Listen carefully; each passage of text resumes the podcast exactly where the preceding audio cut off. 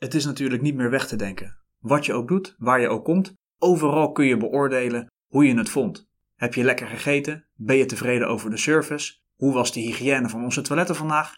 Kortom, are you happy or not? Leuk dat je weer luistert naar de podcast van het Podium voor Goed Politiewerk. Mijn naam is Erik van der Zanden, naast mij zit Sihem Matoeg en vandaag gaan we het hebben over happy or not. En we beginnen vandaag met jou, Sihem, want jij hebt een jaar geleden de Happy or Not geïntroduceerd aan basisteam Jan Hendrikstraat bij de Intake Service. Kun je vertellen hoe je zo op dat idee gekomen bent? Ik was uh, net in dienst bij de organisatie en ik stond bij de balie uh, bij een van onze basisteams. En ik had dus een ontmoeting met een van de medewerkers Intake Service. Ik had wat vragen en naar mijn gevoel voelde ik me niet gezien door de dame achter de balie. Um, ik voelde me niet gehoord. Um, ik had het gevoel dat we niet met elkaar in verbinding waren. En dat deed wat met mij. Er kwamen een aantal andere collega's uh, waar ik ook een afspraak mee had op die, op die locatie. En die hadden hetzelfde gevoel. En toen dacht ik, ik ga met die mevrouw in gesprek. Dus ik ben een aantal, uh, of een week later ben ik met haar in gesprek gegaan.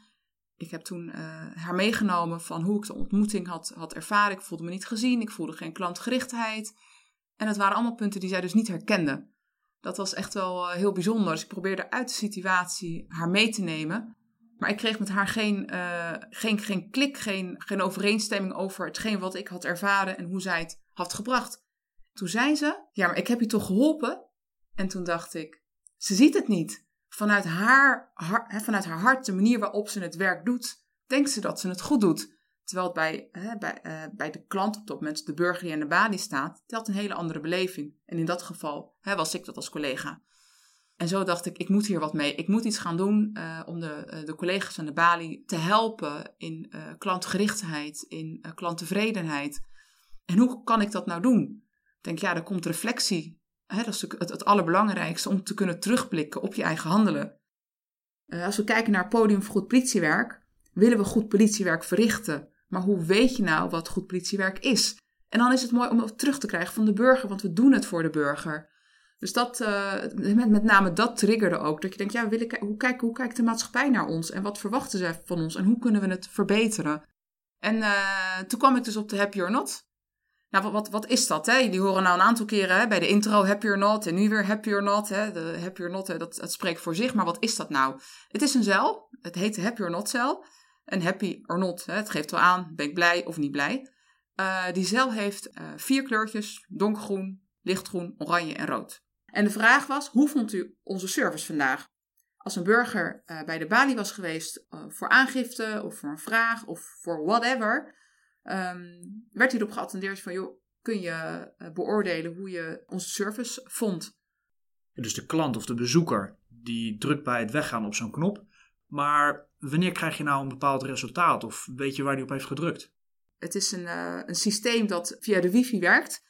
Dus uh, er komt recht, rechtstreeks in, de, in je computer kan je kijken wat de beoordeling is. Dus je logt in in het, eh, de Happy or Not omgeving. Hij draait dagelijks een rapport waar we per uur kunnen zien hoe de beoordeling is geweest van de burger. Met welke intentie zet je zo'n die cel daar dan neer? Nou, vorige week hadden we het hè, over hostmanship. Dat gaat ook over reflecteren. En dit is een mooi vervolg erop, hè, wat naadloos aansluit uh, bij het gedachtegoed of om dat, en om dat uh, te ondersteunen. Zo'n, uh, het inzetten van die zeil heeft niet als doel om medewerkers te beoordelen op hun functioneren. Maar het heeft als doel om te kijken hoe doen wij het nou aan de balie in zijn, in zijn totaliteit. En hoe ervaren burgers de dienstverlening. Um, ja, en ik heb natuurlijk wel hè, vragen gehad vanuit uh, leidinggevende, ja, maar, of, en uh, vanuit medewerkers ook. Ja, maar dit is, eigenlijk word ik beoordeeld. Ik zeg, dat is, dat is niet het hoofddoel. Je kan natuurlijk wel terugkijken per uur en per dag wie er bij de balie heeft gezeten. En het gesprek met elkaar aangaan. Maar je kan, uh, het kan zijn dat er iedere dinsdagmiddag dat rood wordt gescoord. Maar misschien dat er op dat moment heel veel postzaken gedaan moeten worden, waardoor de medewerkers niet goed beschikbaar zijn. Dus het is ook het is met name ter ondersteuning van, uh, van de medewerkers aan de balie. Wat heb je nou nodig om je werk nog beter te kunnen doen? Hoe heb je dit gebracht bij de collega's waar die zelf te staan komt? Ik, ik ben ervan overtuigd dat je uh, dingen alleen maar voor elkaar krijgt als je draagvlak hebt vanuit, uh, vanuit een team. Als we kijken naar de filosofie vanuit Podium voor Goed Politiewerk, is het een beweging van onderop. Dus ook hierin het is wel bedacht vanuit, vanuit ondersteuning, maar het moet ook iets zijn waar de medewerkers achter staan. Nou, daar, de medewerkers stonden erachter, dus dat is ook de reden dat we er ook mee verder zijn gegaan. Ik heb een aantal ambassadeurs aangewezen bij, de, bij de Bali Intake Service die razend enthousiast waren. En die hebben ook de rol op zich genomen om de collega's mee te nemen, maar ook de collega's die een beetje sceptisch waren of zoiets hadden van, hmm, weet je, hè, worden we nou op, hè, beoordeeld en uh, die er wat minder positief uh, in stonden.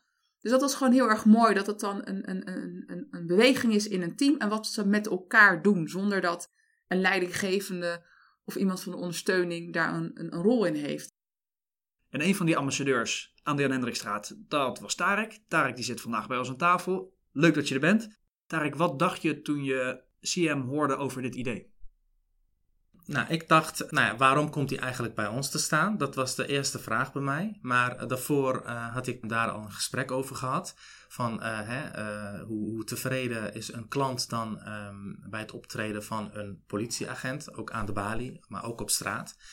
Um, nou, ik werk zelf uh, dan aan de balie. Dus uh, voor mij geldt het dan hoe goed ik uh, dan aan de balie ben. Um, dat geldt ook voor de andere collega's. daarbij bedoel ik meer van, ja, de ene heeft meer kwaliteit daarin zitten dan een ander. En sommige burgers die um, verlaten het bureau ook niet eigenlijk met een goed gevoel. Dus ja, voor ons was dat wel heel erg belangrijk. Van ja, hoe goed zijn wij daar in principe in? Hè? Hoe goed staan wij mensen te woord? Helpen wij de mensen ook goed? Voldoen wij ook aan de verwachtingen uh, van de burgers. Ben je anders gaan werken sinds die zeil er stond?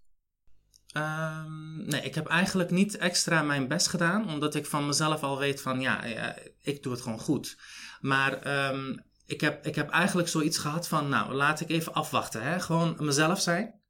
Uh, even de burger uh, te woord staan zoals ik het gewoon ook normaal gesproken doe.